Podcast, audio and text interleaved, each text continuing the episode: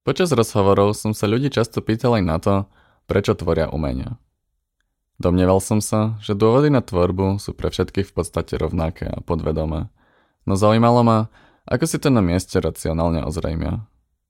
Odpovede boli často trochu rozpačité, no o to milšia. Uh, že inak proste človek potom by vlastne nemal moc prečo žiť. No, ne, prečo žiť, to je fakt ako hodně pateticky povedané, ale... Jako já sám se celou dobu snažím si na to, proč to dělám. Keď týždeň nerobím umenie, tak všetko ostatné sa mi posade, že ja vlastne to musím robiť, lebo čisto pre tvoju životnou rovnováhu. Ten proces toho, kdy já, si, kdy já něco vymýšlím, pak to dělám, pak proběhne, nevím, nějaká výstava, to je všechno, co mě mega baví. a, a... Mně dává takový jako, takovou fakt chuť uh, vlastně nějak jako existovat. Myslím si, že umenie vzniká vždy, alebo minimálne väčšinou, pretože to daných tvorcov osobne naplňa. Keď som sa však na to pýtal ďalej a konkrétnejšie, zistil som, že odpovede sa predsa len v niečom líšia. Ten rozdiel nastával predovšetkým v otázkach ohľadom zdieľania a významu tvorby pre druhých. Na jednej strane je tu Vendula. Prečo robíš umenie, keď si to tak snažíš odpovedať si? Je to iba pre seba, alebo máš tam aj tú potrebu toho zdieľania a toho, že nejakej sociálnej funkcie toho umenia? Hele, jak kdy, ale třeba u tady těch korálků se fakt těším, až to jakoby dokončím, až to zarámu a bude to třeba vyset. A to jakoby nemám často, ale u tady toho jo, protože chci vidět, jak to bude vypadat, protože na tom budu dělat třeba rok dohromady. Ale vyset, že to, ako, že to chceš vidět jako pre seba, galerii. či ako vyset, že to prostě ukážeš ľuďom? Hele, asi, jako, asi fakt pro sebe normálně, že a to vlastně už spíš vždycky jsem si to tak nějak dělala víc jakoby pro sebe, abych byla spokojená. Třeba jsem věděla, že už jsem dělala jednu výstavu, která byla pro mě jako hrozně špatná, prostě fakt špatná. V IR jsem měla tu výstavu a věděla jsem prostě, musela jsem tam být na té vernisáži a úplně jsem trpěla, protože těm lidem se to líbilo třeba. Nebo já jsem s tím byla strašně nespokojená a když jsi ty s tím nespokojený, tak je jedno, jestli se to líbí x lidí, ale když jsi s tím spokojená a líbí se a nikomu se to nelíbí, tak pro mě je to jako vítězství. Je mi to jedno. Mě vlastně jsou fakt jedno ty lidi, ale já si potřebuji být spokojená. Na druhej strane, Erik myslí na divákov podstatne viac a v umení vidí možnosť presahu k druhým. Máš keby input a máš output.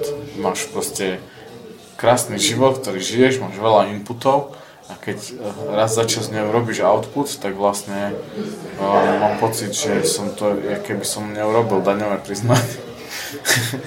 že vlastne som to len, len prežil a není o tom žiadna správa a je to akože nefér jednak voči sebe a je to nefér aj voči treba z tomu, že všetko to, čo mi ovplyvňuje život, to, že si čítam knižky alebo počúvam hudbu alebo niečo, tak to sú tie outputy tých ostatných ľudí. A teda si aj oni, aj ostatní ľudia zaslúžia moje outputy. To je akože fair trade, obchod, ako keby, že musím podávať správy o tom, čo som prežil alebo na čo som prišiel, lebo ináč je to sebecké, to nevydať vonku. Erik hovorí o tvorbe ako o nesebeckej činnosti, v kontraste k žitiu spokojného života s rodinou na dedine. Tento pohľad sa mi zdal ojedinelý. Keď som si prechádzal odpovede z dotazníkov, ktoré som dal vyplniť spolužakom, veľa ľudí uvádzalo ako dôvod pochybnosti o robení umenia práve jeho nedostatočnú sociálnu funkciu. Nevím, kde pořád brát smysl tvořit umění, když je v podstatě jedno, jestli bude na světě o obraz víc nebo míň. Vždycky cítím alespoň náznak pochybností nebo přímo viny. Není to příliš sobecké? Přináší to něco do světa? Neměla bych věnovat svůj čas a energii do věcí, které přímněji ovlivňují problémy ve světě? Mám občas pocit, že to, co dělám, je naprosto zbytečné. Jednu otázku z dotazníka som položil aj Marii Tučkovej. Premýšľala si niekedy nad tým, že keby si nebola umelkyňa, tak čo by si robila? A či si nad tým premýšľala niekedy aj reálne? Já bych chtěla pracovat v lékařství. Fakt? Jo, nějaká jako neurověda nebo neurologie. Wow. Prečo? No, jako přijde mi, že tam je mnohem snažší si říct, že ta věc, co děláš, dává aspoň trošku smysl. Dneska jsem zrovna říkala, že, že jako reálně přemýšlím nad tím, že bych si ještě dala přihlášku na zdravotní sestru.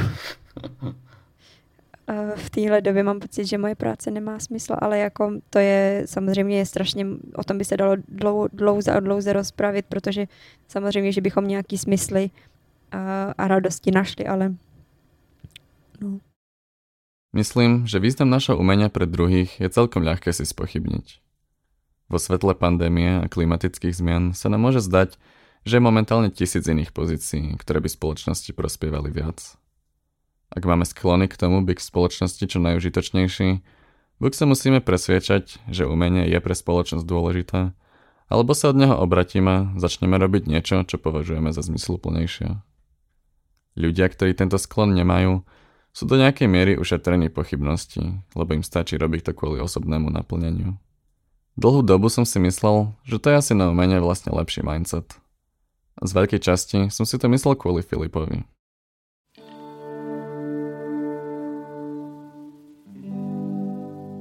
Filip vždy hovoril, že umenie robí len preto, že ho to baví.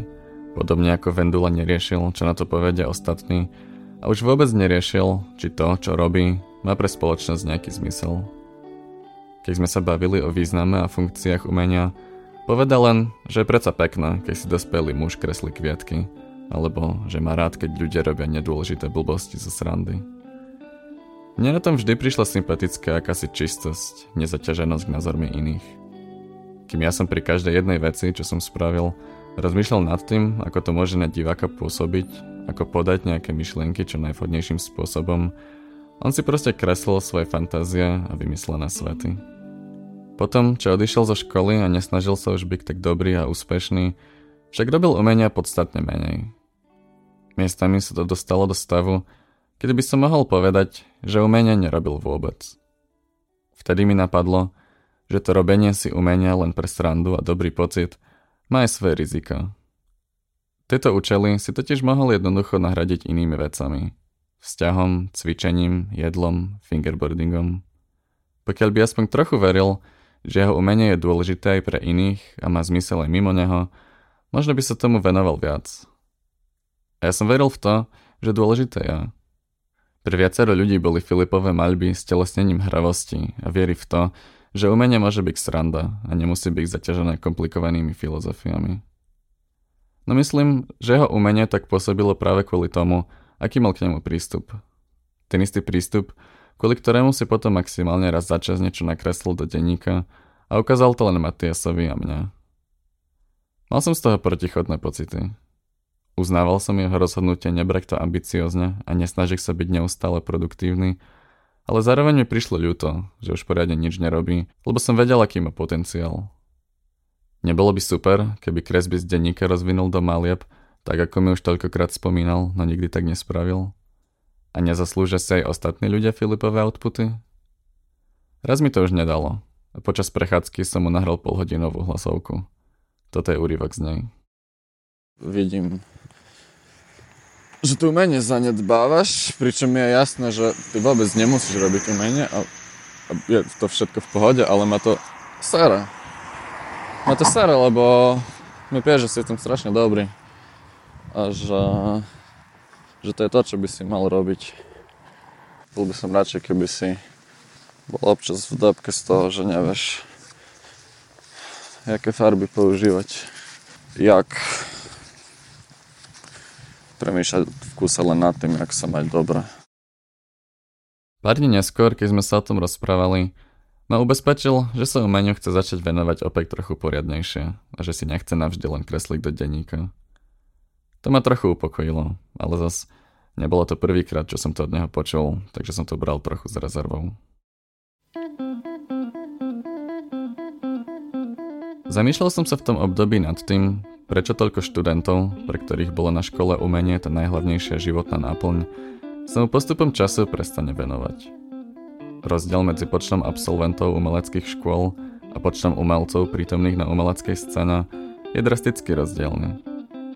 Kým veľa z absolventov sa snaží, no z open callov prichádzajú samé ospravedlňujúce e-maily, veľa z nich si podľa mňa robí umenie tak ako Filip, alebo sa začnú venovať niečomu úplne inému a umenie ide bokom. Pri pár rozhovoroch som sa pýtal aj na to, prečo si daní ľudia myslia, že oni v umeleckom prostredí ostali, kým veľa ich spolužiakov nie. Diana mi napríklad povedala, že ona bola už počas školy tvrdohlava a rozhodnutá, že chce robiť umenie aj za cenu chudoby či menej pohodlného života, čo nebol prípad všetkých. Tí, ktorí chcú mať vyšší životný štandard, musí byť buď mega úspešný na umeleckom trhu, alebo musí robiť niečo iné a na umenie časom zanevrú. Erik mi zase hovoril o inej vlastnosti. Poznám treba z nejakých spolužiakov, čo reálne pove- viem povedať, že v tom a v tom boli lepší. Akože brutálne proste talentovaní na niečo. Na, lepšie im to myslí, alebo proste akože geniálne malovali, alebo proste niečo, hej. A že veľa z nich uh, nie sú umelci. hej, že, že, že čumím na to, jak môžu nebyť umelci, keď sú v niečom akože lepší ako ja. tak, akože sportovo to teraz hodnotím, ale že, že im ako keby chýbal ten kúsok tej osobnosti, tej ako keby predajnej, že sami seba predávajú, hej, ako keby, že, že mám pocit, že OK, že keď uh, síce budem kuštík horší, ale budem mať v sebe tú ako keby predajnú časť, tak môže byť, nie, nie že budem lepší ako oni, ale že môže byť to šťastie, že ja zostanem umelec, a o to mi najviac ide. Erikovú predajnú stránku osobnosti vnímam ako schopnosť seba prezentácie, odhodlanie niekam sa prihlásiť a byť viditeľný. No potom sme sa dostali ešte k niečomu inému. Chcem vopred poznamenať, že nasledujúce vety mi povedal po vyše dvoch hodinách rozhovoru ako niekomu, pred môže byť naplno úprimný. Keby vedel, že to bude niekedy publikované, toto by mi na diktafón asi nepovedal. Neviem, akože ja si myslím, že som ako keby neznesiteľný egomaniak, že nepochybne som schopný urobiť najlepšie umenie na svete. Že o tom ani za chvíľu nepochybujem. Samozrejme, nič také ako najlepšie umenie na svete neexistuje. To je základné životné presvedčenie tam. Netuším, či všetci úspešní umelci musia mať túto ako keby chorobu, alebo sa to dá aj bez nej. Netuším, že je kľudne možné, že by človek ako keby mohol byť príjemnejší pre svoje okolie a prežiť lepší život nielen pre seba, ale aj pre ostatných, keby to nemal. A, ale otázka je, že či by spravil to umenie a otázka je, či je dôležité, aby spravil to umenie. Alebo či je dôležitejšie, aby proste prežil dobrý život, neubližujúci ostatným. Alebo tak. Rozumiem tomu takto. Byť úspešným v umení aj inde predstavuje neustály spor medzi prioritami. Úspech vyžaduje veľa času, ktorý by mohol byť rovnako venovaný rodine či kamošom.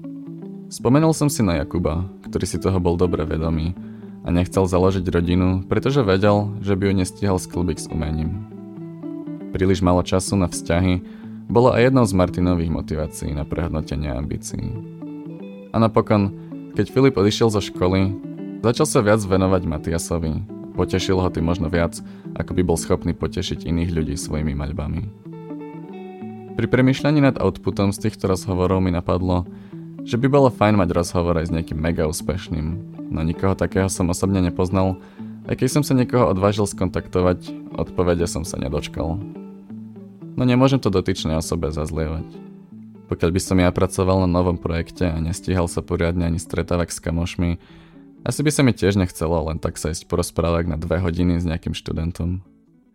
Ten istý princíp sa dá uplatniť aj na to, či niekto po škole ostane robiť umenie alebo nie. Do veľkej miery o tom rozhoduje to, ako si nastavíme priority, čo je pre nás dôležité. No okrem toho si myslím, že minimálne rovnako rozhodujúce sú životné podmienky, prostredie, v ktorom sa nachádzame a skutočnosti, na ktoré nemáme vplyv. Je ľahké sklznúť k myšlienke, že môžeme za všetok svoj úspech, či prípadne neúspech. Ale príde mi dôležité uvedomiť si, že naše rozhodnutia o prioritách a ambíciách sú do veľkej miery formované práve podmienkami. A tak po minulotýždňovom sťažovaní sa na to, aké ťažké je byť umelcom, je na mieste pripomenúť si, aké je to vlastne privilegium a šťastie, mať čas a prostriedky na to ním byť.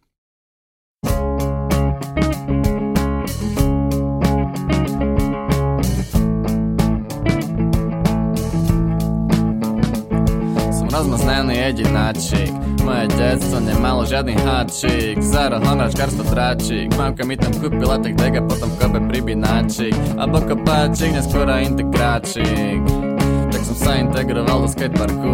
Čo som mal minútu od domu, bol som cool. Mal som kamošov, žiadnu dilemu. Mojím najväčším problémom bolo, že som mal napísať domácu úlohu z matiky Mamka so mnou večer počítala príklady a tak som dal aj maturitu na čisté jednotky s rodičmi som od mala chodil na dovolenky Najprv stanovať, potom zarobili keše a kúpili rovno karaván uh, Žiadne letenky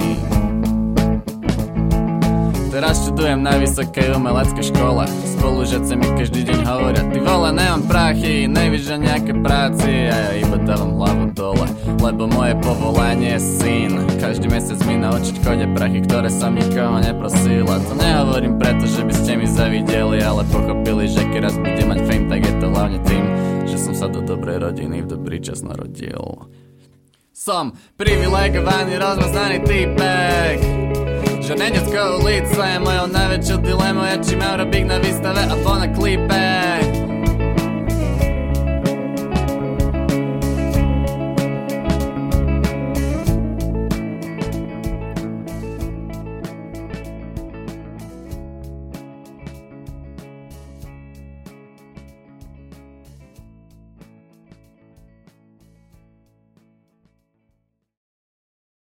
S Radimom Labudom som sa rozprával ešte v rámci môjho počiatočného záujmu o skúsenosti umelcov s prehodnocovaním ambícií a priorít. Radim s tvorbou umenia skončil krátko potom, čo vyhral cenu Jindřicha Chalupeckého v roku 2008. Dôvodmi bola dlhodobá frustrácia zo systému umeleckej prevádzky, etický problém so svojou tvorbou, z ktorého nevedel nájsť východisko a pravdepodobne aj zvýšené očakávania na seba. Vymyslel si tak prezivku umelec v postpraxi, čo znamená, že nevytvára žiadne hmotné umenia, nemá výstavy, no stále je v umeleckom prostredí prítomný. Občas sa účastní diskusí či varí polievky na eventoch a je spoluzakladateľom kultúrneho komunitného priestoru Punktum v Prahe. Práve tam som za ním v lete 2019 prišiel a pýtal sa ho na jeho premenu z umelca v praxi na umelca v postpraxi. Jedna z mojich prvých otázok bola, či nemá, napriek racionálnemu vymedzovaniu sa voči umeleckému systému, chuť niečo robiť. Len tak, pre seba. Ono je, to, ono je to takto. E, my v tej dobe, keď sme, keď sme v, v tej puberte, tak ako času je spústa. Že v tom je nejaká veľmi uspokojujúca, uh, uspokojujúci element už v tom samotnom robení. No a postupom času si to korigujeme, a nejakým spôsobom upravujeme svoje predstavy o tom, o tom čo, e, čo umenie je a nie je a až sa dostaneme na tú vysokú školu, kde e, zistíme, že, e, že to treba dosť inak, než sme sa domnievali v časoch, keď sme mali 15. Myslím si, že to asi poznáš tú skúsenosť. také, takéto akože, neviem, nejaké nutka, nutkavá činnosť, nutka, nutkanie k tomu ako vyjadrovať sa, urobiť, ako niečo dať zo seba, uh, to sa postupne ako uh, uh, ten, ten inštinkt sa, jak by sa to povedalo, ako skultúrňuje. Ako, ako keby to bol nejaký púd, ktorý sa, ktorý sa skultúrňuje a upravuje tie výsledky tej práce. Eh, samozrejme, že sú tvorcovia, ktorí si to, ktorí si to dokážu podržať do dospelosti, vlastne ten, ten ako naivný, tú naivnú predstavu a, a na, naďalej sú schopní ako značením vytvárať ďalšie a ďalšie veci.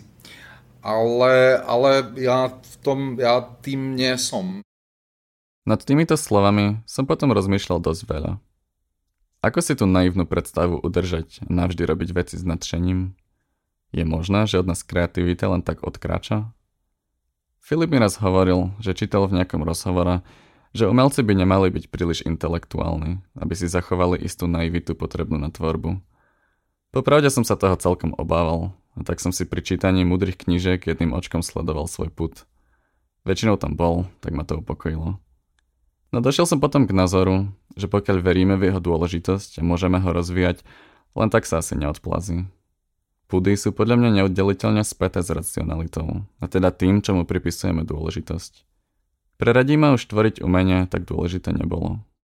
Tu je také, to sú také kvantá ľudí, ktorí niečo robia, že, že naopak e, mi pripadalo, že, že je hrozne príjemné sa trošku ako upozadiť a, a nechať, nechať tie, e, len, len na pomoc tomu, aby tie, tie výmeny energií fungovali tu narážam na to, že, že vlastne aj v Artičoku a, a potom aj keď som sa prehúpol sem do punkta, tak vlastne stále som ako i prostredníkom, ktorý, e, ktorý robí nejakú službu e, v e, systéme toho, toho čo považujeme za umenie, jak je, jak je nejak ten ako diskurs zosieťovaný, že, že aj, tých, aj tých ľudí, ktorí sú sprostredkovateľia, k tomu veľmi potrebujeme, ako sú kurátori, ako sú dramaturgovia.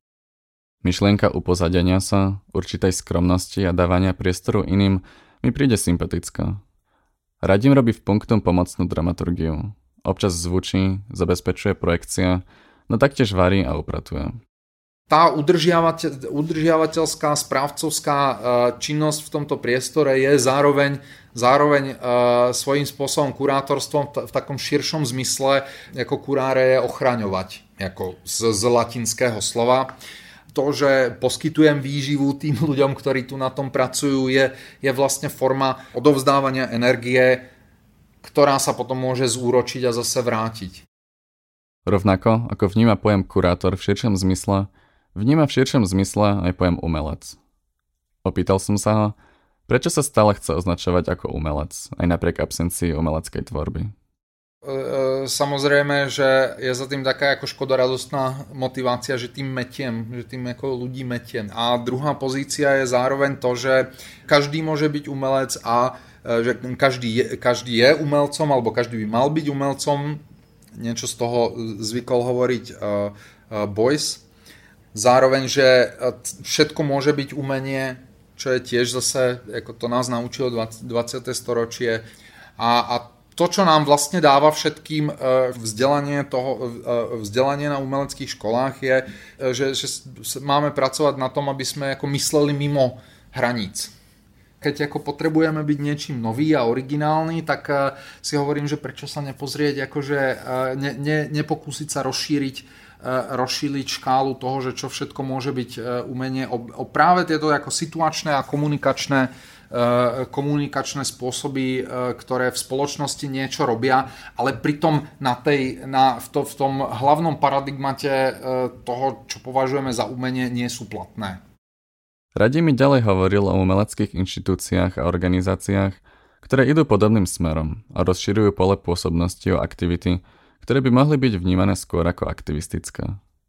Spomínal mi napríklad galériu Display, ktorá v tej dobe prechádzala k feministicky orientovaným diskusiám, či združenie ARE, ktoré si vtedy čerstvo kúpili kus lesa, o ktorý sa chceli starať. V súčasnosti boli na tom mieste zorganizované už dve sympózia, prepájajúce výstavy a umelecké aktivity s ekologicky zameranými prednáškami od odborníkov z lesných či poľnohospodárskych odborov. A to ma vedie opäť na začiatok, k úvahám študentov o sebeckom umení versus spoločenskej prospešnosti. Avantgardný sen o tom, že umenie zmení každodenný život, sa síce úplne nenaplnil, no možno si ľudia začali uvedomovať, že umenie a snaha o zmenu života mimo neho môže prebiehať bok po boku. Myslím, že táto tendencia je v umeleckom prostredí čoraz prítomnejšia. Môj rozhovor s Radimom prebehol dlho pred pandémiou, kedy sa starostlivosť a pomoc druhým stali ešte dôležitejšou témou. Iniciatívy ako Umnení pomáha Ukazovali, že byť umelcom nemusí znamenať len produkovať umenie. To, či tieto činnosti zaraďovať do sféry umenia alebo ich nechať oddelené, je diskutabilné. No prakticky je to v podstate jedno. Podstatné je, že sa táto zmena deje. V umení aj mimo neho. Na záver nášho rozhovoru som sa Radima opýtal, či, podobne ako jeho veľký vzor Marcel Duchamp, potvrdení, že s tvorbou umenia skončil, Robí tajne vyše 10 rokov na diele, ktoré nechá zverejniť až po jeho smrti. um, nie. Nevidím úplne dôvod, prečo by som nutne mal byť na tej umeleckej scéne vidieť. Je to, je to aj o tom osobnom uspokojení. To, to, čo mám tu, mi stačí a nepotrebujem viac. No ako to má Filip? Stačí mu navždy si len kresliť do denníka a ukázať to pár kamošom, alebo dodrží slovo, začne sa umeniu opäť venovať viac? Do hry vstúpila ponuka na výstavu. O Filipovej výstave a živote po dvoch rokoch od ukončenia štúdia na budúce v záverečnej epizóde. Tento podcast vyrobil Peter Kolarčík v spolupráci s Artičok TV, dramaturgičkou Vielou Ješkovou a zvukovým dizajnerom Marekom Burenovským. Autorom hudobného podkladu je Richard Stein. Tejto epizóde bola použitá moja pesnička Jedináčik. thank you